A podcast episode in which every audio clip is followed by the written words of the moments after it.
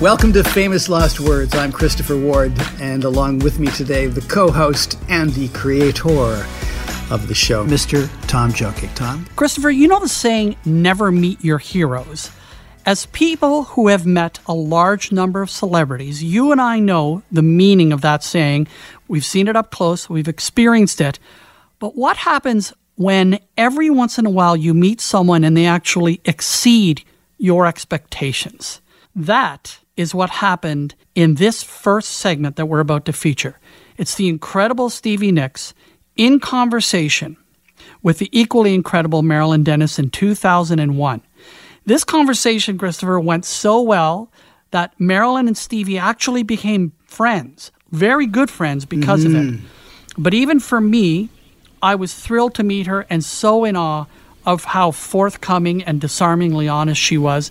And this was a career highlight for both Marilyn and myself. Had they spoken before, Tom? No, they had never met. They had never spoken before. So it is amazing when you hear what goes on here, how kind of amazing their connection and their camaraderie is. So, aside from Stevie this week, Tom, we also have an interview that you did with Rob Thomas and Matchbox 20. And this is coming off of the massive success of Smooth, the uh, song that Rob wrote and performed with Santana. Now, you also talked about Rob's unusual childhood and the tragedy that inspired perhaps their best song. Also, coming up this week, Lemmy from Motorhead. Your lawn's gonna die. but first, Stevie Nicks. Song, sounds like she's singing. Ooh, ooh, ooh. That's Edge of 17, Stevie Nicks from 1981. Every once in a while, listening back to the interviews we feature, and we do cover a lot of musical ground, you can hear the connection between interviewer and subject. Now, sometimes it's an illusion. Sometimes that's the game that we play, and a lot of artists, I would say almost most of them, are really good at playing it too, because they know that if they create this illusion of intimacy for the for the listeners, you know, through the medium of the interviewer, that they get closer to, the, to their listeners in a really special way. Well, the connection you hear here is, I think, unique.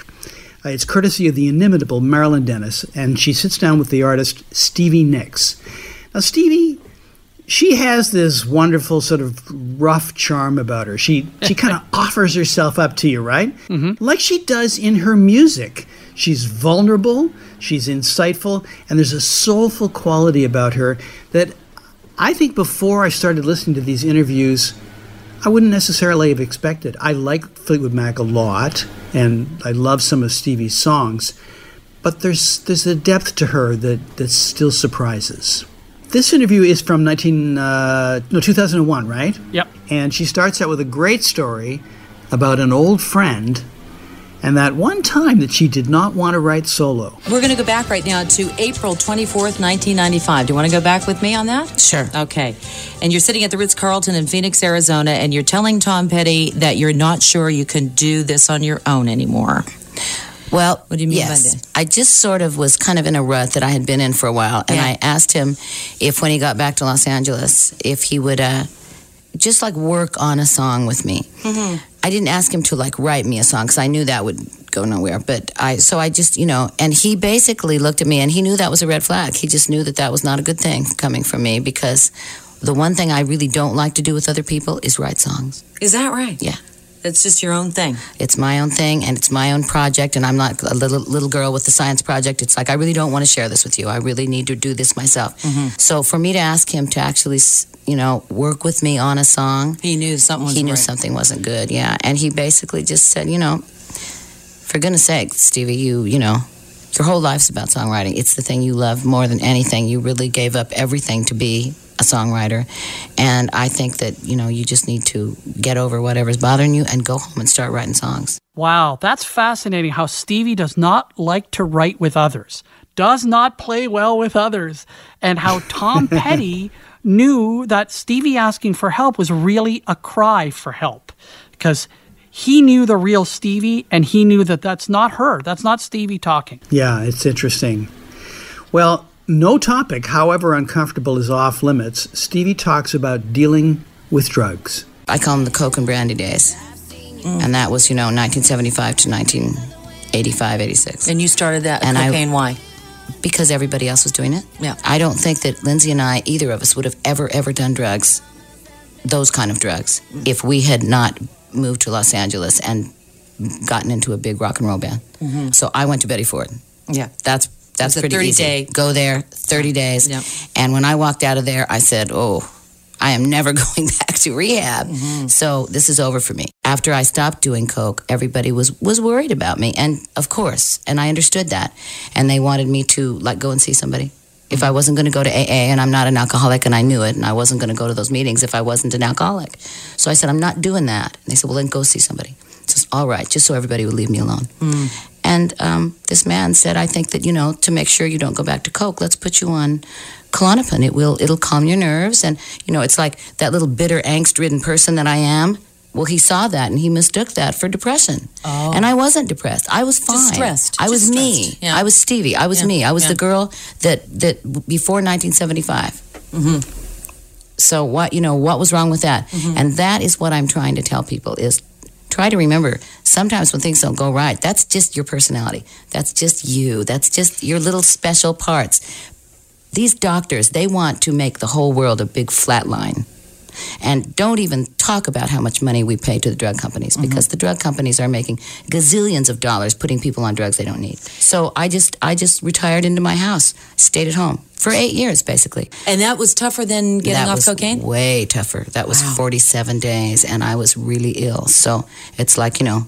So when I got done with that, that was kind of my. That was what Tom Petty was telling me. Mm-hmm. You have to get over this. You know, nobody's mad at you. Everybody understands. The world will forgive you. Yeah. It's okay. It sounds like it was much easier for Stevie to kick her Coke and brandy days than it was her Klonopin addiction.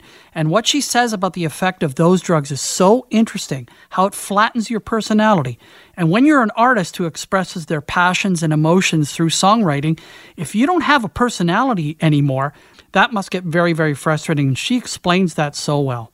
I think most artists are willing to go with the edginess and the you know the rough ups and downs um, of their personalities in order to get the buzz necessary to create. I mean that's a terrible generalization, but I think it's largely true. So I love this next piece. It's a little slice of Fleetwood Mac history. It's one that we suspected. We might not have heard it so specifically, but boy, she lays it out. It's the two sides of a story told musically. Okay, Stevie Nicks. What is your favorite Stevie Nicks song? Probably my favorite Stevie Nicks song.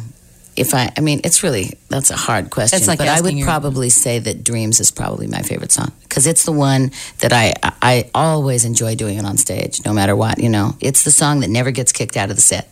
Hmm. And and when you wrote that song, what was going on at the time? That was uh, I wrote "Dreams." Lindsey wrote "Go Your Own Way." That was our two different reactions to the same thing that had happened. you broke up. Yeah. And so his his was nasty and bitter, and sh- you know, packing up, shacking up's all you want to do, which was totally not true. and you know, and I was like, when the rain washes you clean, you'll know. It was like, you know, so that was the difference in Lindsey's and my songs. I was like, you know, I was trying to be the have the Indian philosophy about it, and you know, he was just like Mad. downright angry. Yeah, So, but those were the, those were the parallel songs. When the rain washes Is that the greatest song of the 70s? You won't get an argument from me. What do you think, Christopher? Dreams by Fleetwood Mac from 1977. Wow, that's such a big title Yes. to, to attach to any one you know three and a half minute piece of work. Yeah. But it'd be hard to argue with Yes. in terms of its endearing qualities. Uh, it's a beautiful song, and it's it's really simple, and yet uh, I don't know. It's there's a sophistication to it. It's, it's really simple musically. Yes, I love it. Yeah, I, I well, I, I love that song, and I, I don't I don't think I know anybody that doesn't. So sure, yeah, let's make it the best song of the seventies. Okay, so it's funny how Stevie describes the difference in the way she and Lindsey reacted to the same event, uh, either breakup. I just love that.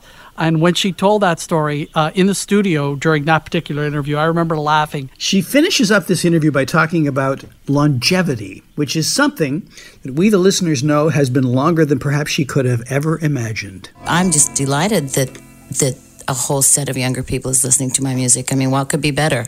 I laugh when I think of the fans that when I joined Fleetwood Mac, I was almost 28, so I was still 27. Mm-hmm. So I figure that we had fans that were 20 years older than than that when I was 27, 37, 47. So imagine how old those people are now. Fantastic interview with Stevie Nicks and Marilyn Denis. I was there for that interview, and I was actually the producer, and I helped Marilyn with the research and some of the questions. We kind of talk through these things, and then she kind of assimilates that, and then asks the questions in a s- in a more conversational way than perhaps I would write them. Nevertheless, it was a thrill to be there and to meet Stevie in person, and I got her to autograph my copy of Rumors, and it's one of my most prized possessions. I'm sure you would not be surprised at that. There might be a reveal necessary in the future, Tom. That's true. That's Stevie Nicks on Famous Last Words. Still to come, the writer of one of the biggest songs ever is also one of the coolest people I've ever met. Plus, Motorhead in one of the most honestly charming interviews you'll ever hear. Hey, Christopher, I want to tell you about a new podcast that I came across a few months ago. yeah, you were telling me about this. Yeah, it's called No Sleep Till Sudbury, and it's hosted by a guy mm-hmm. who's as much of a music geek as you are. I don't think so. and his name is Brent Jensen. And you know how, how it was when you and I first met, Christopher? We just started talking, and zoom, away we went. And the the facts were flying, and our enthusiasm for music was flying. I sat down with uh, Brent for the first time a few months ago, and we sat in a donut shop. And honest to God, we just were going off, and it could have been a three hour lunch. And thankfully, we both had appointments, or we would still be there, and they probably would have thrown us out for being so loud about, uh, you know, our love you of music. you Yeah. met in a donut shop. I mean, it really doesn't get any more Canadian than that. That's correct. It was a maple glazed conversation, right? so, what's the format? What's the show like? Well, Brett interviews people in music, some very famous and some not so famous, but all of them interesting, and they talk about the songs they love the most. In fact, they choose five songs that, quote, make your skin vibrate. That's that's the way he chooses he chooses to phrase it. And I'm preparing my list to be on the show, and as you can imagine, it's very hard to pick five Sure. especially when recent artists on the show are poaching my songs. I'm talking to you, Kim Mitchell. Kim was great, uh, but he picked one of my songs and he talked about it in such a way that I can't The top nerve. that, you know? I'll do a spoiler alert for you. It was a song I Can't Make You Love Me by Bonnie Raitt, one of his top five favorite songs. And I was surprised that Kim Mitchell would choose that, but it's truly one of my favorites as well. Anyway, that's the podcast No Sleep Till Sudbury, wherever you find your favorite podcasts.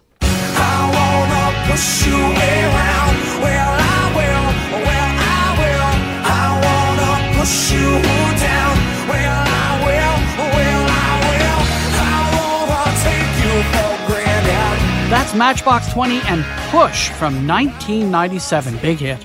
Tom, when your debut album comes out a year after the band forms, and it sells over 12 million copies in the US alone, Wow. the scrutiny on the follow up is going to be intense. Oh, yeah. Well, Matchbox 20 handled that and more when they followed yourself or someone like you with the four times platinum Mad Season. Then there's the incredible success of the song Smooth, singer Rob Thomas's duet with Carlos Santana. Were the other band members jealous?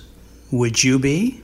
Let's get that topic out of the way right from the start. Guitarist Adam Gaynor begins the conversation. there was probably a, a good amount of conscious decision after Smooth to just be Matchbox 20. And I think that the only thing it did for the band was it made it more of a global name of, okay, it's Rob Thomas from Matchbox 20. And then I don't think, I think there was, you were wondering if it was going to hurt or help when you had the Scales of Justice out. And over the time and the period of the years, I, I don't think it could have done anything but just give us more exposure as a band. And, and then it's still, it's not like, you know, the first album like sold like, you know, 200,000 copies. I mean, it, it sold quite a lot of albums. And then Rob took his songwriting to a whole different stratosphere. So now you have two pretty strong entities that are working together. And of course, it's Rob from Matchbox 20. And we're just presenting ourselves as this is, you know, when it's band time, it's band time. And when he's doing his thing, you know, God bless him, he's doing his thing. And I don't, I don't think it's a hindrance. And especially in this album, I think we're way past the smooth point of, you know, the only thing we might not do. And I was just actually actually somebody asked me if we'd ever play Smooth live, and I'm like,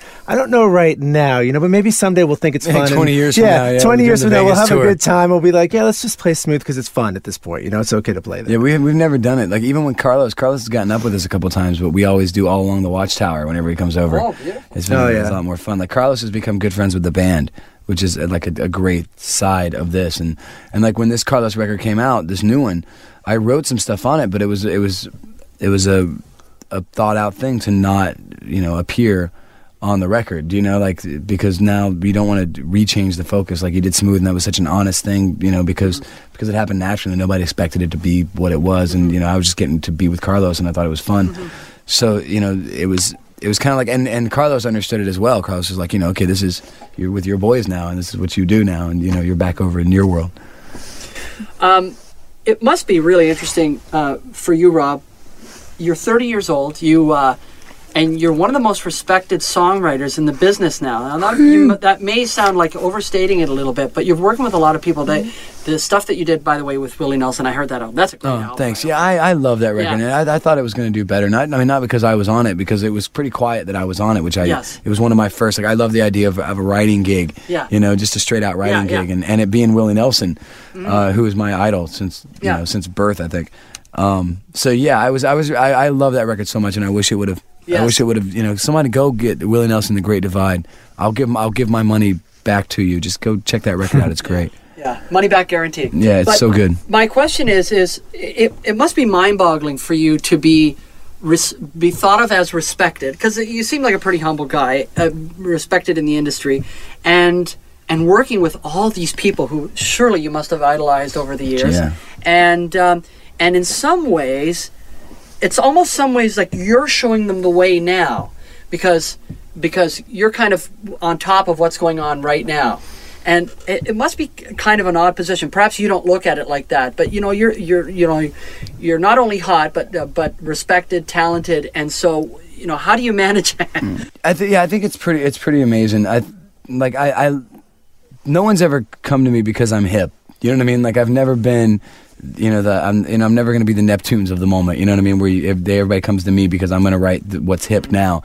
But I do like that you know the people that come to me are the people that have just continually made great songs, and that's been their focus as well. And so it's it's really reciprocal, you know, because they're you know they they influence me, and then they're coming back for for what their influence did on me. You know, like everything that I write, it came from uh, Elton John, it came from the Stones, it came from.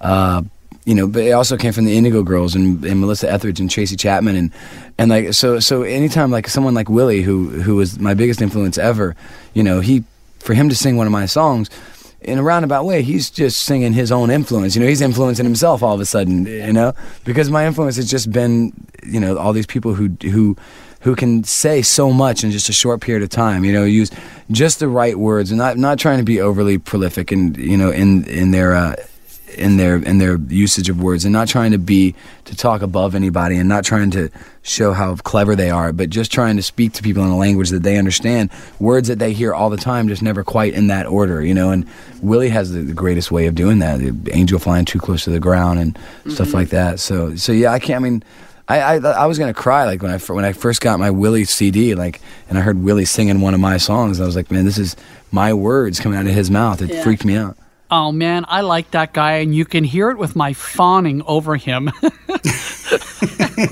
you know I try to ignore that, but yeah. Sometimes you can just tell. So, first, let's talk about Smooth, which still sounds great, and it led to one of the greatest Grammy wins ever.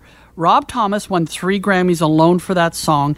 Carlos won eight in total that year for that song, and Maria Maria, and uh, and the other songs on that album called Supernatural. It was also, I'm talking about Smooth now, the last number one song of the '90s and the first number one song of the 2000s. Oh, I love that fact. That's the kind of geeky stuff that I just love. Wow. love. In 2018, Billboard magazine rated it as the number two biggest hit single of all time. How is that possible? Anyway, they don't explain how they did that that math, but it has to do with number of weeks. It set a record for like the most number of weeks in the top ten. So, uh, so I guess it got extra points for that. Now, can you guess, Christopher, the number one song of all time? And I'll give you one clue. Okay. It was number one in 1960 and again in 1962. Well, it's either the Monster Mash, the Twist, or Blame It on the Bossa Nova. I'm. I'm it's got to be a dance song, a dance craze song. That's right, and it's the dance craze song. It was the twist by Chubby Checker. Yay! very good guess. I'm very impressed. Anyway, but back to Smooth. Let's think about how much of an effect that a massive song like that would have on a band that's not involved in the song, but their lead singer is now the hottest property in music. That's so interesting. Mm-hmm. This is Famous Last Words. I'm Tom Jokic with Christopher Ward as we continue with my 2003 chat with Rob Thomas and Adam Gaynor of Matchbox 20. Here's Rob talking about his unusual childhood. Rob, your your childhood was pretty interesting. You moved back and forth a lot between your moms and your grandmothers. Mm-hmm. Um, what did the uns- uncertainty of that time? Uh, what did that teach you? What did you learn from that? Sorry, we're really changing. I think no, I think um, I think there's a character building in in, in all the, in all that. Like, you know, when I was 16, 17, instead of going to little league or you know the prom, I was hitchhiking around the southeast, and so there's a. I mean, there was there was like this this, this exile, but it was self imposed that I kind of put myself into, but but. It, it, it had a character that I, that I was looking for that I, that you know because before I had moved to Florida I lived with my, my grandmother and we were I mean we had no money. Like we were you know like our wood floor went all the way to the ground you know what I mean? And it was and and so we went from that and to moving up into lower middle class which to us was like we we had made it to the big time. We were like the Jeffersons moving on up you know? And uh and so to go from there, you know, I, I still at the same time, like from what from my whole past in, in South Carolina, I didn't quite fit in with the kids in Florida. It wasn't my, you know, I didn't know what where, where my thing was, and uh, and so it was it was kind of like having. I don't know that I would be a songwriter. Like I don't write. I've never written any songs about you know uh, hitchhiking, or I've never written any songs about uh, about spending a couple years homeless or whatever. But I've never. At the same time, like it, everything comes from that point of view, so it wouldn't. I, I think I would have an entirely different take on things if I hadn't gone through all that period of time, and I, and I didn't look at. I think I'd look at the world an entirely different way. It wasn't until I got older and I and I met my wife that my wife would kind of go back and chronicle my my youth and just be like, "That's just so screwed up. Do you not realize how screwed up this is?" And I was just, "Oh yeah, I guess that's not normal." Okay. You know, it's so very interesting that you can live what is seen as a very unusual childhood and not know that it's that different. I know I can relate to that, and as I'm sure, as I'm sure many of our listeners can. Like that's wild. Like here's this kid hitchhiking all over the southern United States. Very interesting. Yeah. Here's the story behind one of their biggest hits, Unwell. That was one of the songs where the second verse kind of started it all for me. There's a, the whole thing. There's a, a, a line about uh, uh, you know, I, that I see people whispering and I, and I think they're talking about me. And that whole thing is like my my whole insecurity. It's funny that like after the success of the band, it only gets more insecure. You know what I mean? But you become more really aware of yourself. And so like if you're I'm somewhere and I see people talking about me and I and I never think that they're like, "Oh wow, look who that is." I always think it's like you know, if they know who I am, it's bad, and if they don't, then I'm like checking myself out. And so the whole that was like the whole thing sprung from that second verse, and, and the writing about you know just my insecurities and having like a bad relationship with myself at the time. And but in the end, it was a hopeful, you know, that I that I, you know that I'm not crazy. I'm just a little unwell. It was a it was a there was a hopeful theme to the song, you know, behind it all.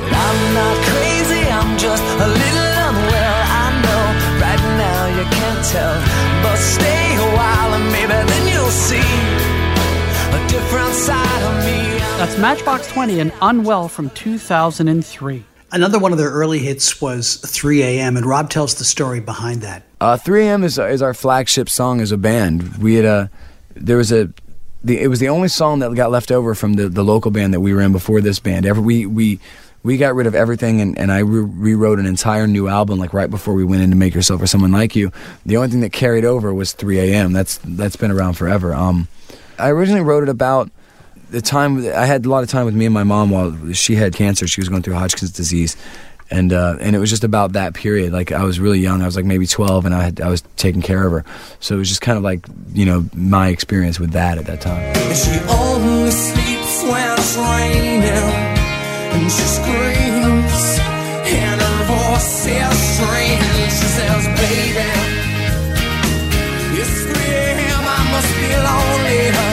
Matchbox 20 and 3 a.m. What a great song. Boy, that still holds up very, very well. That's from 1997. Boy, that sounded good. Matchbox 20, they represent the 90s so much at this point, but they were really waving the flag for rock and roll. And maybe in the grand scheme of rock and roll, they don't amount to much, but at the time, they were very big, very likable, and they had some great, great songs. And I'm, I'm so glad I got to uh, uh, dig up this old interview.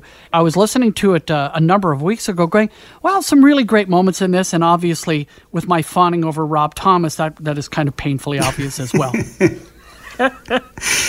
Well, well, there's probably at least 12 million people who would disagree with the notion that they don't count. So Yes, go. that's and right. you are one of them, And right? I mean, no, absolutely no disrespect. In fact, I believe they they earn more respect than they get. That's for sure. This last clip that uh, I was asking Rob about was about the song "Push," one of their very very big hits. Uh, let's hear what Rob has to say about that. when we finished Push, and uh, it first came out and it was on MTV, and we thought we're rock stars now. This is it. We're you know we have a song on MTV. We've sold almost a million records. We're complete rock stars now. And then we got around like five or six million records on the first record. and We're just like we have no clue what we're doing, and we're definitely not rock stars. Okay, you know. Push, such a big song and a huge album from Matchbox 20, and they have never matched the sales of that album. You know, Christopher, at the very beginning, when you said um, they went from 12, 12 million sales of their first album, and they did so well on their second album and sold 4 million, you know, that's like Tusk compared to Rumors, right? And it would have been uh, Yeah. that that's still very, very, very successful, and yet compared to their previous album, that's considered probably a major disappointment. But anyway, they're still around, they're still at it. Adam Gaynor left the band in 2004, and it's funny, I actually ran into Rob Thomas last year in the halls of the radio station, and he seemed to vaguely recognize me.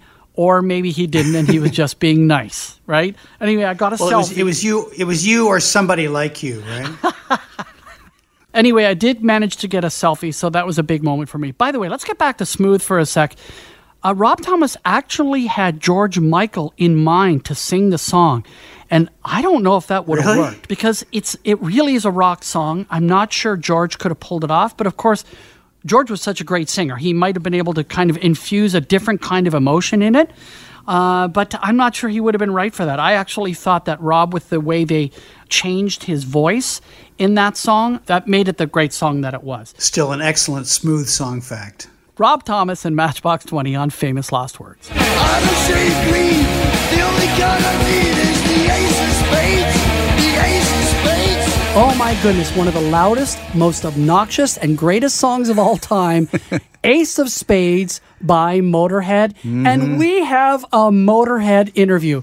I found these clips. I freaked out, sent them to you. Christopher, what do you have to say? I, I love this stuff. This is It's good. just- and you know, they had a motto. Mm-hmm. It was, "If we move in next door, your lawn will die." Thus spake Lemmy Kilmister of Motorhead. Right. Anyway, this was a band that, to me, it seemed like they'd always been around. Yeah. With like no discernible beginning, but yet a forever place in the firmament of metal greatness, right? Mm-hmm. Mm-hmm. Um, their impact, like that of, say, the Stooges or the New York Dolls, far outweighed their chart success. But they were and are loved. In fact, over time, they released 22 albums over 40 years. And there was an ending when Lemmy died in 2015, Yeah. and his two principal cohorts, Filthy Phil Taylor and Fast Eddie Clarke, passed not long afterwards. Fortunately, the fans will never forget the mighty Motorhead, and the website continues with offerings of 40th anniversary releases like Yeah. tankards, shot glasses, and branded booze. this interview with broadcaster Larry Wilson offers up some classic Motorhead moments with Lemmy and Phil. It sure does.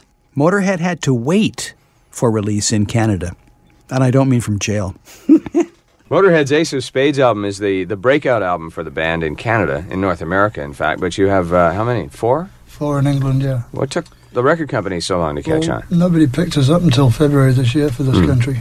You know, we, we just couldn't get a deal. No way. It, t- Amazing. it took as long as it did in England to get a deal. Yeah, it was a similar s- situation as it was in England. You know, it took us years to get a deal in England. For why exactly, we don't know.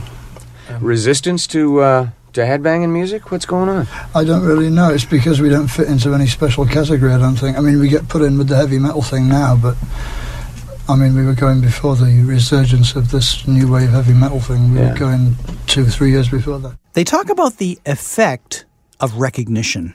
Do you find your life changes when you uh, when you get it suddenly recognition?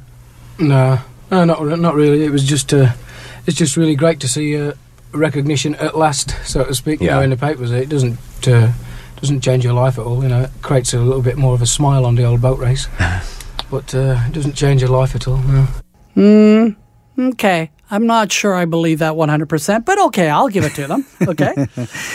Here, they define their sound. What is the sound? What is it you go after when you go into a studio? Well, we don't like it to sound too uh, too closely done, you know, not too clever. You Mhm. know, I don't like studio tricks where we can avoid them because we we sort of play straight down the line, bang, bang, bang, rock and roll. You know? Right. And I don't want it all dressed up, you know. And Vic doesn't dress it up at all. You know, Yeah. he just puts down what we do. Yeah, we just try and capture it the way the way we're playing it. You know, the way it comes out. And we always go for a first or second take if we can get it. Very funny that they don't want their music to be quote unquote too clever. That's a really interesting way of putting it. It's totally believable. It sure is. Well, there's that British expression, too clever by the half. You can see that, you know, being clever would not be considered a, an attribute. Very good point. Still to come on Famous Last Words, some cool song facts, but not before Lemmy talks about an amazing moment that happened when Motorhead first walked into a Canadian bar. This is Famous Last Words. I'm Tom Jokic with Christopher Ward. Seriously, on what other show can you hear interviews with Stevie Nicks and Matchbox 20 and Motorhead? And there's lots more where that came from. Check out our previous episodes wherever you listen to your favorite podcasts. Okay, back to this Motorhead interview from the early 80s. Christopher? So there was a happy accident that happened in a Toronto bar. We went down to the gasworks the first night we were here, and uh, we, as soon as we sat down, and uh, this band on stage started playing one of our songs, and they didn't know we were in there because we was around the corner from the stage. Right. They were just playing one of our songs, so I walked up on stage and sang it for them.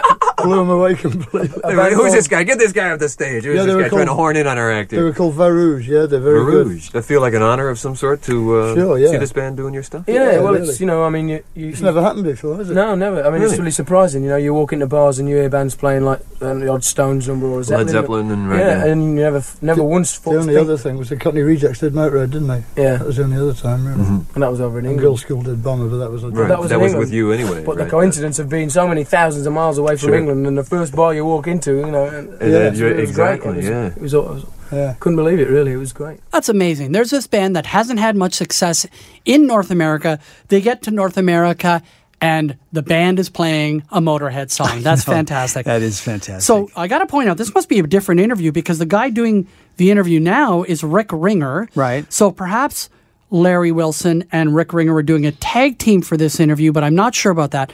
But I definitely know that's Rick.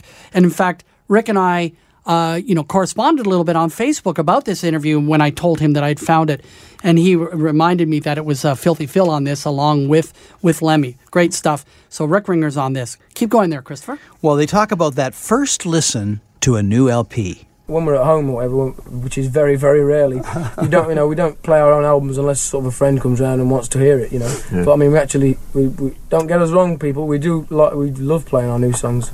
I mean, it's great, you know. Every time you've got a new album coming out, coming Yeah. out, it's great because you're going out on the road again to, to play new songs. It's like a new, you know, inje- a new Yeah. injection of life, so to speak. It's great. I do tend to run about a bit just after we've done a new album and play it to a few selected Oh, people. yeah, like so that. do I. Sure, yeah, you're proud of it. I mean, Yeah, you may be sick Oh, of it, but you're proud of it Oh, yeah. nonetheless. Yeah. I, I like to get opinions anyway on the new stuff that Yeah. we've done usually, you know. Interesting. It's it does strike me as a little uh, fascinating that they would even care what other people think, but you know they're musicians. They want to get it right. Yes, absolutely. yeah. Now here, this, this one's going to, I think, surprise a few people. They talk about their influences. They listen to who? I listen to a lot of Joni Mitchell, you know. I think she's wonderful. She's a genius. Sure. Invents her own guitar tunings and all that. You know. You're not ashamed to say that. No, I'm not. But, but like a lot of people might think, oh, he's, he's sold out. He's given us up, you know. Like, Yeah. But it's not I- true. I like Dolly Parton. Yeah, he, but Or- he doesn't or- like the records much though. Yeah, I mean, you, you have to sort of remember that. I mean, most of the, the, the sort of average age, I guess, of the, the kids who come to the fans is probably, you know, I mean, in, in England anyway, we're even getting like sort of nine, ten year olds up to people of like ridiculous, yeah. up to sort of like you know people who are thirty and maybe even more. Yeah. And um, as long as they come along uh, uh, uh, and enjoy and enjoy the show, then we don't care how old they are or what they look Or like. what they are, you know, punks or anything. Yeah. In fact, the more the better. You know, it's great. Okay, I now like Motorhead way more now that they've Yeah. admitted to liking Joni Mitchell. Lemmy, you're the greatest. Okay, Tom. So if Motorhead aren't a metal band, then what are they? We play so fast, we're not like heavy metal, really. Well, now, by the way, yeah, we're not heavy metal. We're hard rock. Yeah, hard rock. Yeah. Hard I mean, remember? In the, I mean, you know, back in the good old days, you Yeah. know, it was hard rock. You know, it wasn't. Yeah. Had, had this, I don't know where this Didn't have this met- tag. Oh, there's hasn't another it? media tag. Yeah, sure, right. But I think hard rock is a much more uh, apt description of it because Mhm. that's what we play. Hard rock. Yeah, we don't pull no punches. Okay, it's a bit of a spinal tap quality to that answer. Yeah, well. but I really like these guys. Apparently, it was hard to make money doing what they did. We've only ever made a profit on three tours in our entire lives, and that was the last two in England. And the first one wasn't enough profit to be any good to us. Yeah, and that was. I mean, it's minimal. It's not the pro- and the profit margin is not even Yeah. worth talking about. And you on the last European tour, I mean, that was only them three gigs in Spain, wasn't it? We got any money out of, it, I think. Mm. It's very rare. I mean, unless you're like in the, you know, unless you're If like you've got the- any kind of show, you know. Unless you're the Rolling Stones or you know in that league, then uh, you don't make any money on tour. Well, yeah, what they're saying is true there. A lot of newer bands from the late 70s, early 80s may have been pretty well known, but they didn't necessarily make money by selling albums or by touring. Now, that's the only way for artists to make money Yeah. is by touring. It's funny how it's turned around, huh? Yes. Now, I'm not sure the time frame on this interview, whether it was around the time um, that I did my Motorhead interview, but I got conscripted to host the metal show on Much one day. Oh, no. and I was just subbing. I didn't, you know, it was like somebody was going to be out of town, or there was no no other VJ was volunteering for the gig. So I'm like, yeah, sure, why not, right? And then they informed me that, oh, by the way, that your show is being co-hosted by Lemmy and Filthy Phil from Motorhead. I thought, oh, okay, that should be entertaining. I didn't really know much about them. Um, but we did it in the sub sub basement, so it was just the scuzziest part of the building. And each one of them had a 26er of booze underneath his chair. I think Lemmy had um, Jack Daniels and Phil had gin or something. Anyway, Right. which they consumed most of in the course of a one hour live interview. So you can imagine the direction that that interview went downhill. yeah, it went south or soused. yes. Well, um, and it, just to finish it off nicely, though, uh, we were giving away uh, a life-sized Motorhead poster, Right. and so I'm standing up holding this thing because it's huge. Yes. And you know, giving the conditions for people to enter so they could win. And while I was doing this, they ate the poster. There goes the giveaway. yes. Well, no, actually, I, th- I th- my theory is that it became more valuable Absolutely. with some real Lemmy saliva on it. You know, And teeth marks. teeth marks. Oh, great. definitely. Excellent. There you go. Motorhead on Famous Last Words. You're listening to Famous Last Words and a very special segment entitled Cool Song Facts. And to take over, my partner, Mr. Tom Jokic. You know, I often sing some of the songs that we talk about on the show, and I know that's the mm-hmm. cause of much consternation on the part of you and our listeners. But I'm not going to sing. I'm not going to sing lyrics. I'm just going to sing the guitar part of this. Dan dan dan dan dan dan. Okay, I'll stop. Anyway, the lyrics for "Smoke on the Water" by Deep Purple tell the story of a fan shooting a flare gun during a 1971 Frank Zappa show at the casino in Montreux, Switzerland, setting the venue ablaze.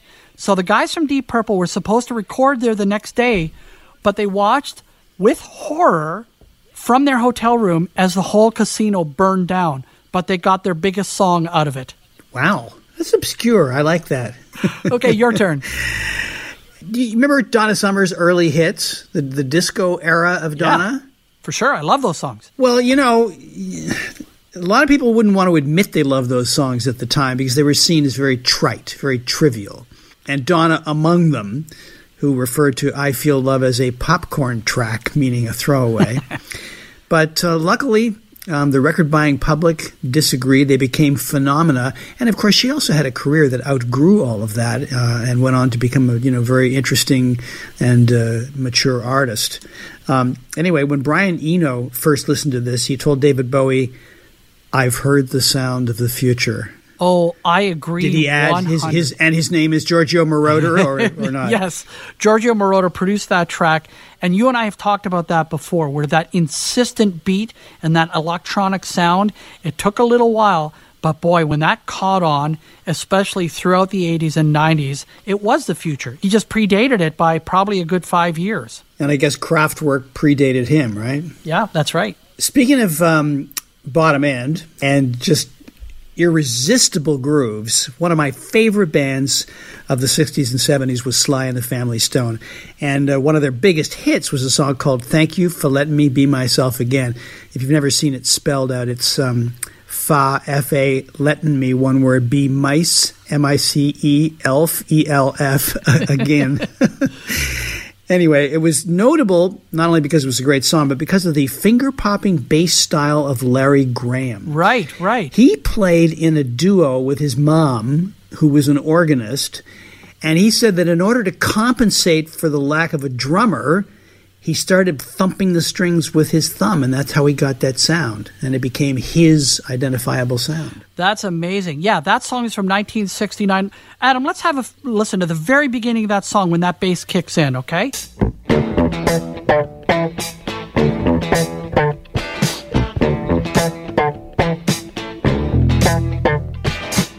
There you go, Sly and the Family Stone. Thank you for letting me be myself again from 1969 and that finger popping bass by Larry Graham. Who, by the way, is Drake's uncle. Drake's uncle, that's right. He has a cool family lineage. That's fantastic.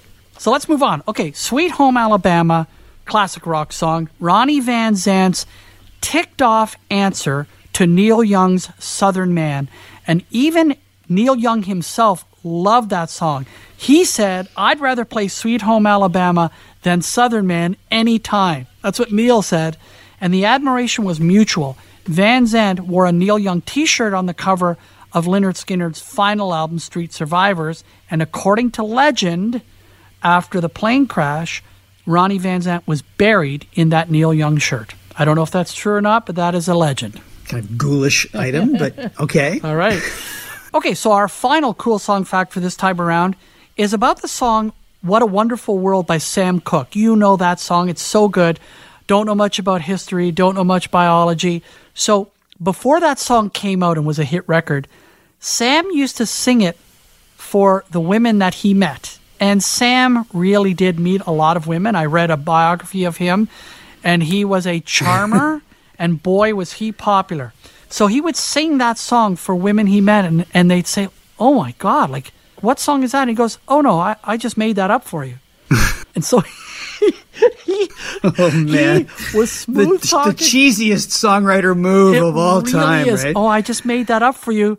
But but he'd written it. He'd written it weeks and months before. Probably had it in the can in terms of recording it as a single. Hey, you know what?